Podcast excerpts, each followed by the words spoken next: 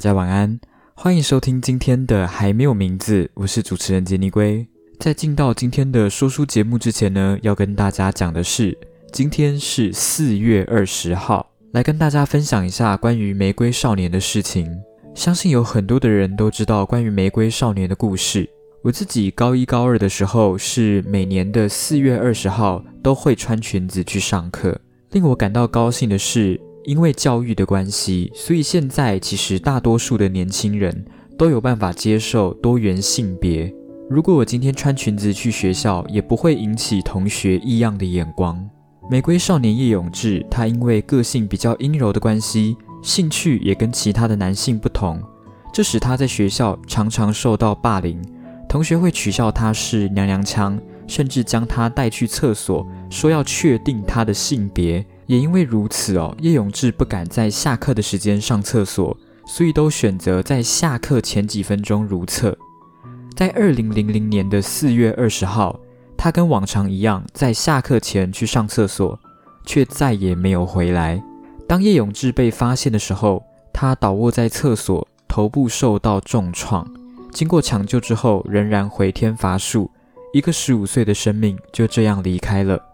经过这件事情之后，大家才开始重视多元性别。在同年的十月，教育部就发起了新校园运动反性别暴力的活动，希望可以学习去尊重不同的性别认同。那些刻板印象不过是过时的价值观，我们要学习的是去尊重每个人心中真正的自己。在二零零四年的时候，性别平等教育法的出现更注重每个人不同的性倾向和性别认同。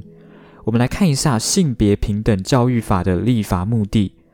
根据性别平等教育法第一条第一项规定，为促进性别地位之实质平等，消除性别歧视，维护人格尊严，后植并建立性别平等之教育资源环境，特制定本法。每一个人都有权利去决定自己的方向，去实现自我的理念，这是对于自我实现的期许。而这份期待所需要的是人与人之间最基本的尊重。让我印象比较深刻的是，我去年穿裙子的时候，那天早上我们要升旗。当我们升完旗、唱完国歌，我前面那个班的同学就转过来，然后对我比了一个赞。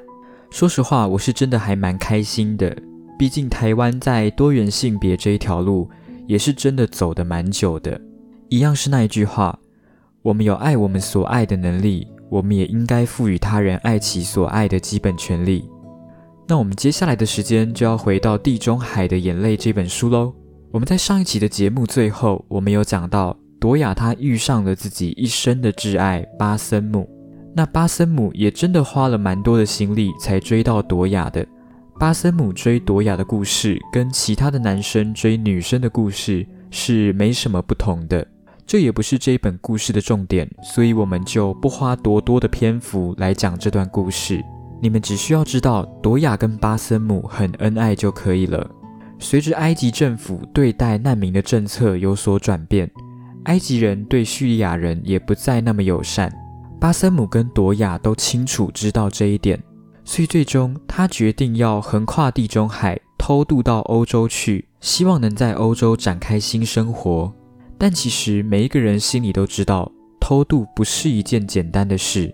在朵雅来到埃及的这一年，就有两千多位难民在航向欧洲的途中发生意外，不幸罹难。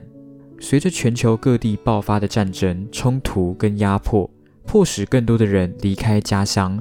在其他地方寻求安全庇护，这段时间的流亡人数比过去多得非常多。在二零一四年底，根据联合国难民总署的统计，被迫流亡的总人口将近六千万，比前一年增加了八百万，其中一半都是儿童。在这一年，平均每天有四万两千五百人成为难民，寻求庇护或在国内流离失所。人数在四年之间增加了四倍之多。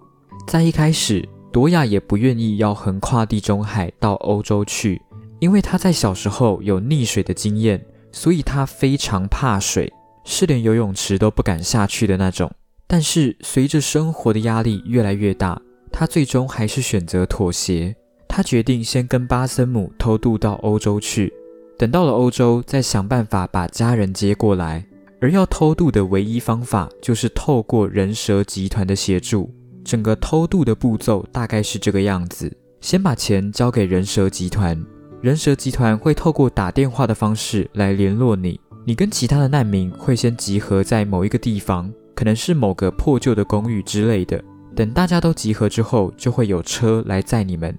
这台车会载你们到海边去。等你们到了海边，时机成熟的时候，你们就会搭着小船离开。在这之后，则会有渔船在海上接应。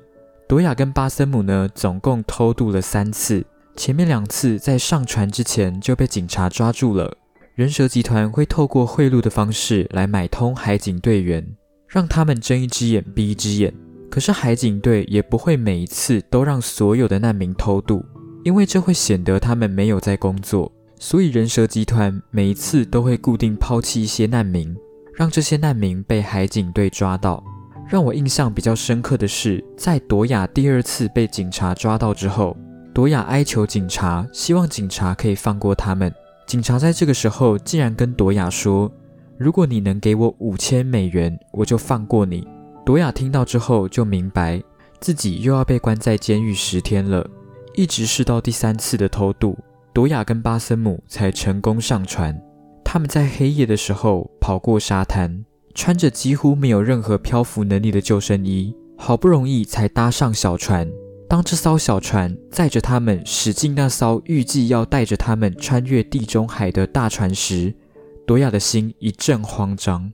虽然他跟巴森姆心里都知道，在他们的船绝对不会是人蛇集团在脸书页面上广告的豪华游轮，或是中间人在电话当中提到的四星级大船，但是眼前的这艘船真的太过破旧了，远远低于朵雅的期待。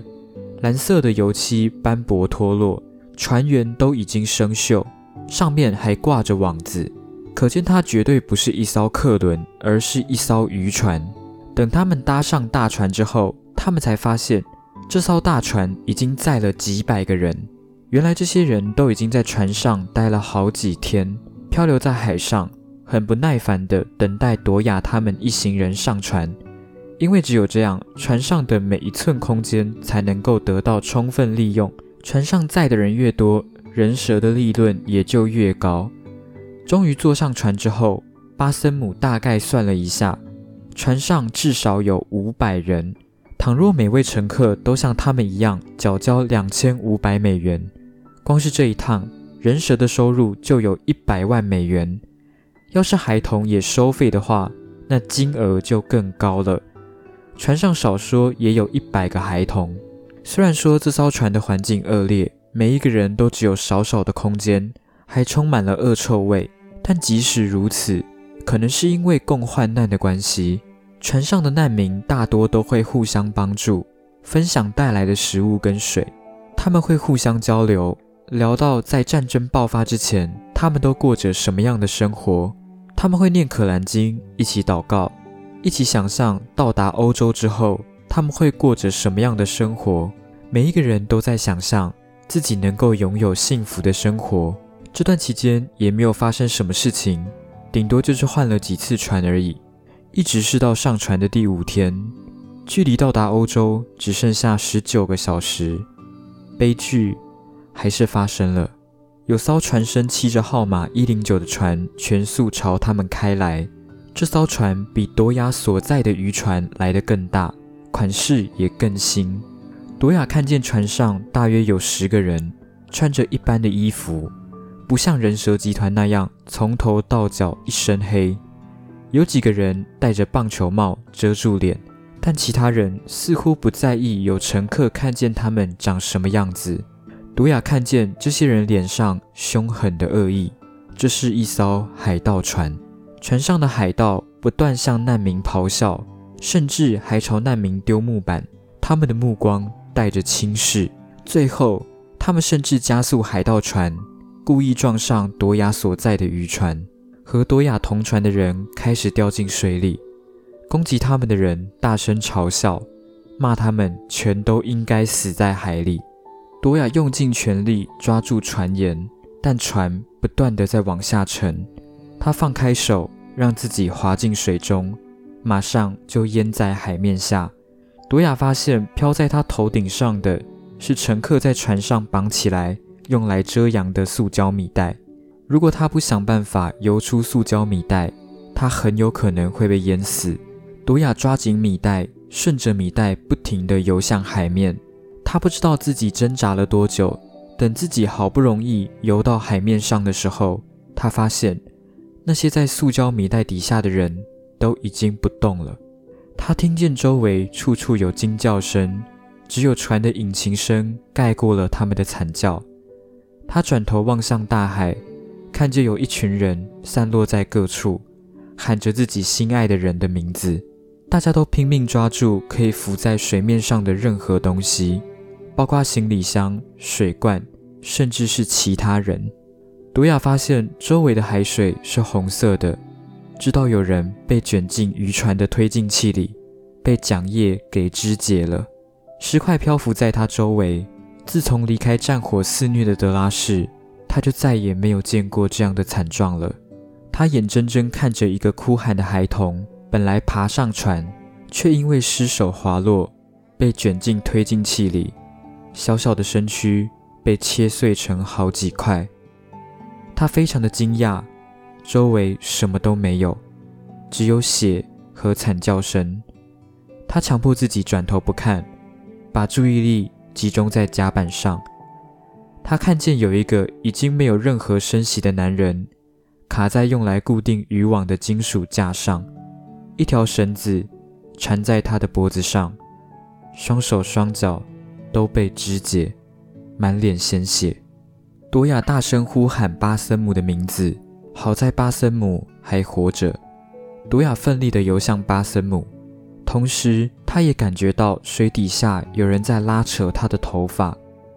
淹在水里的人都已经失去理智，可以拉到什么东西就会拉。希望能够因此浮到水面上。他们的手不断拉着朵雅的腿，而朵雅只能忍心将他们的手推开。巴森姆找到了一个蓝色的救生圈，套在朵雅身上。朵雅漂浮在海面上，眼前的景物变得非常清晰。幸存的人聚集在一起，有人穿着救生衣，但只能让头浮出水面。很多人买的。都是连浮都浮不起来的假救生衣。他很怀疑人蛇卖给他们这些救生衣，是不是存心希望他们淹死在大海里？看着周围漂浮的尸体，巴森姆不断地向朵雅道歉。他说道：“原谅我，朵雅，你不应该看见这些的。”在船难发生之后，原本有大约一百人幸存，但是随着夜色降临。越来越多人因为低温、疲惫与绝望而死，有些失去家人的人放弃了，脱掉救生衣，任由自己沉进海里。等到隔天太阳升起时，朵亚发现，昨天的晚上已经夺走了一半以上幸存者的性命。那些幸存但没有穿着救生衣的人，拼死一搏，抓住尸体，让自己能够浮起来。一群幸存者踢着水，围在朵亚跟巴森姆旁边。有几个幸存者可能已经出现幻觉，念念有词地讲着没头没脑的话。有个男人甚至说：“附近有一家咖啡馆，我们去喝点茶。”这个时候，有一个年纪较大的男人游向朵雅，他的肩上有一个小孩，他另一只手拿着一个水罐，双脚用力踢水。想接近朵雅，来到朵雅跟巴森姆身边时，他用哀求的目光看着朵雅，并且说道：“我已经没有力气了，可不可以拜托你抱一下马拉克？”这个男人是马拉克的爷爷，他们家族总共有二十七个人上船，但是除了他跟马拉克，其他人都已经不在了。朵亚接过马拉克。而这个男人在跟马拉克道别之后，就游走了。等到朵亚再看向这个男人时，他已经脸朝下漂浮在海面上。动也不动。随着时间推移，巴森姆也快撑不下去了。多亚发现巴森姆已经渐渐失去意识，一直努力想和他告别。多亚知道，他必须送给巴森姆最后一个礼物。于是，他许下了他的承诺：“我和你选择同一条路，我在此生宽恕你，来日我们还会在一起。”独雅的左手抱着马拉克，右手抓着巴森姆。过了一会儿，他感觉到巴森姆的手已经渐渐从他的手掌滑落。他眼睁睁看着巴森姆身体瘫软，滑进水中。独雅一遍又一遍喊着巴森姆的名字，可是巴森姆没有再回应他。当他看见黑色的海水吞没巴森姆的头部时，他再也忍不住，他失去了此生最爱的人，他恨不得跟巴森姆一起死。可是当他看见怀中熟睡的马拉克，却又有了动力，让他继续活下去。这时，又有一个妈妈将手中的孩子托付给朵雅，这个女孩叫做玛莎。随着一声哀嚎，玛莎的母亲也离开了。朵雅真的好想死。可是身处人间炼狱的他，却又有了新的动力，也就是他怀中的两个孩子。朵雅希望自己能够放声大叫，每死一个人，他的心就碎一次。他已经看见多少人脱掉救生衣，一心求死。尽管朵雅信仰的宗教禁止信众自杀，他也不会去责备那些选择结束自己生命的人。朵雅在海上。漂浮了四天，一直是到第五天，终于有人来救他们了。装载化学品的货轮“日本号”航越地中海，驶向直布罗陀的时候，接收到马耳他海岸巡防队的急难广播。船长收到这个讯息，马上改变路线，进行救援行动。经过一个小时的搜救，朵雅跟两个孩子终于被找到，这是一个奇迹。一个女人抱着两个孩子在海上漂流五天，朵雅跟玛莎成功活了下来，可是马拉克就没有这么幸运。经过抢救之后，还是离开了。这个消息让朵雅感到非常难过。这个坚韧的小生命挺过最难熬的时候，却还是没能活下来。如今的朵雅与自己的家人生活在瑞典。他希望自己在未来能够成为一位律师，为正义奋斗。在这本书的最后，有一段话是朵雅留给读者的。在这段话的一开始，朵雅写道：“我在这本书里跟各位分享了我的痛苦经历，但对于全球各地难民所承受的痛苦和艰辛来说，我只是冰山一角。为追求有尊严的生活而甘愿冒着生命危险的人。”有几百万名，而我只是其中之一。这句话提醒读者，关于难民的问题，是我们每一个人都应该去关怀的。它是现在仍然存在的问题。在看完这本书之后，我的另外一个想法是，有很多人会说，在战争面前，人人是平等的。但是这句话有个非常严重的瑕疵：有钱有权的人。他们在战争爆发之前就逃走了，根本就不用加入一场看似公平但实则不然的竞争。一场战争下来，我们可能会看到很多很可怕的数据，我们会看到一些很庞大的数字，几十万的人死亡，几百万的人受伤。我们很难真正去理解，或者是真正去体会到战争对于我们生活的影响，因为这个数字太过庞大。当我们看到这些数字的时候，我们只会知道死了很多人，有很多人受伤而已。但是，如果我们今天将视角放在几百万人当中的其中一个人身上，看着他因为战争而饱受痛苦，因为战争而失去所爱之人，这个时候，我们反而更容易去理解到战争的影响有多大。对于朵雅来说，没有巴森姆的生活就是一幅没有色彩的画。在世界的宏观下，一个人的爱与幸福显得渺小。但如果我们设身处地去想，此时的幸福就会显得可贵。爱是永恒的，但是持有爱的东西难以长存。以爱是永恒的视角出发，那么无论是谁的爱，它的价值都是无限的。我永远记得朵雅被直升机吊起来的时候，她看着黑色的大海，心里想着：我永远不会再痛恨大海，因为巴森姆已经成为海的一部分。朵雅想起了巴森姆的遗言：要是我死了，我最希望的还是你能得到幸福。